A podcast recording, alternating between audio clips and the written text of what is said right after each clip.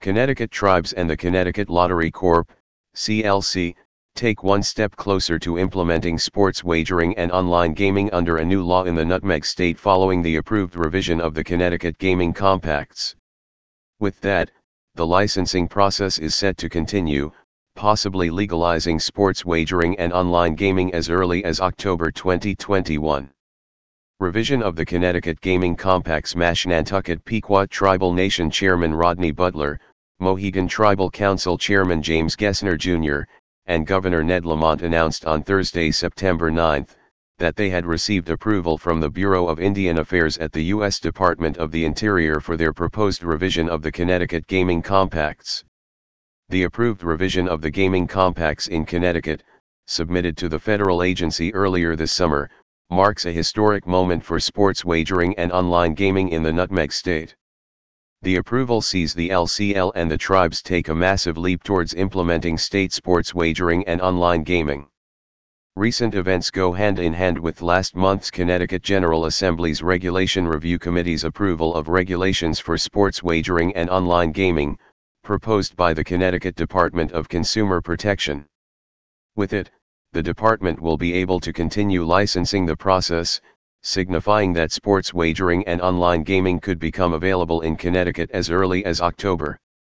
This critical step in the process of modernizing our gaming landscape here in Connecticut ensures that our state will have a competitive, nation-leading marketplace for wagering both in person and online, said the 89th Governor of Connecticut, Ned Lamont. I thank the Bureau of Indian Affairs for approving these revisions, as well as the efforts of our partners with the Mohegan Tribe and Mashantucket Pequot Tribe. Today's announcement puts Connecticut on the cusp of providing a modern, technologically advanced gaming experience that will be competitive with our neighboring states and positions U.S. for success into the future. A process started in May Lamont began the process of legalizing sports wagering and online gaming on May 27, when he signed sports betting into law, allowing Mashantucket Pequot Tribe, Mohegan Tribe, and the Connecticut Lottery to offer online gaming and sports wagering. With it, he expanded Connecticut's gambling offer and started the domino effect that could see online gaming and sports wagering enter Connecticut next month. Today's approval from the Federal Department of the Interior is historic and begins an exciting new chapter for the Mashantucket Pequot Tribal Nation, said Mashantucket Pequot Tribal Nation Chairman, Rodney Butler. He further stated that the expansion allows the Pequot tribe to enhance investments to support the tribe, contribute additional revenue to the state of Connecticut, and provide a new level of entertainment for their guests. We thank Governor Lamont and our partners in state government for their support through this process. We will continue to work with the Connecticut Department of Consumer Protection to make sports betting and e-gaming available as soon as we are legally allowed to do so in Connecticut. This is a day to celebrate. Rush Street becomes state's third, and final, sports betting platform as revealed in August.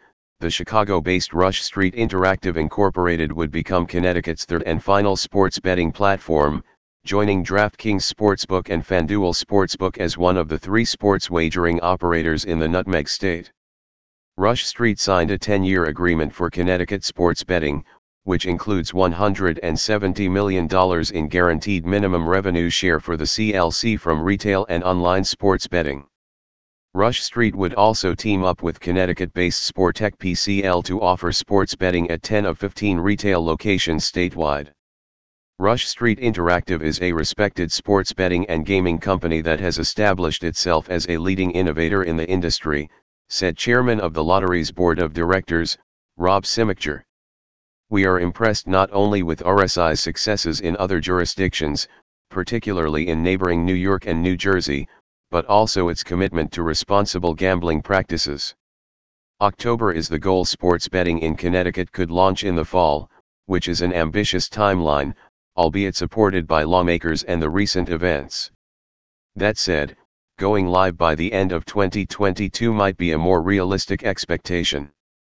While the wheels are spinning at full speed, Connecticut lawmakers still have a lot of work on their hands to put the idea into reality since the state sports betting rules have yet to be finalized.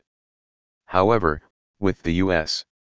Department of the Interior approving the tribal gaming compacts, Cincinnati already passed the biggest hurdle preventing it from becoming one of 23 states where sports betting is legal. Whilst the sports betting date launch remains a mystery, we do know the locations of retail sportsbooks of DraftKings and FanDuel. As revealed, the DraftKings sportsbook will be located in the middle of all the action, between Grand Pequot and the Great Cedar casinos. The two-story space will feature teller windows, kiosks, floor-to-ceiling video walls, and seating areas.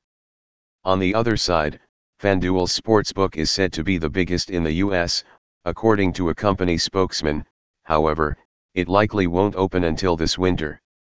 Meanwhile, the FanDuel plans for a temporary book with 41 kiosks and 4 betting windows to operate in Mohegan Sun's sports bar. FanDuel representatives explained that the goal for their new sportsbook is to incorporate all key elements that reflect the Mohegan vibe while creating a cutting-edge book, similar to one already found in Arizona.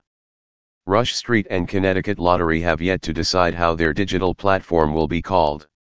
As noted by Mr. Simmelkjaer, their platform may launch under one brand and switch to another at a later date.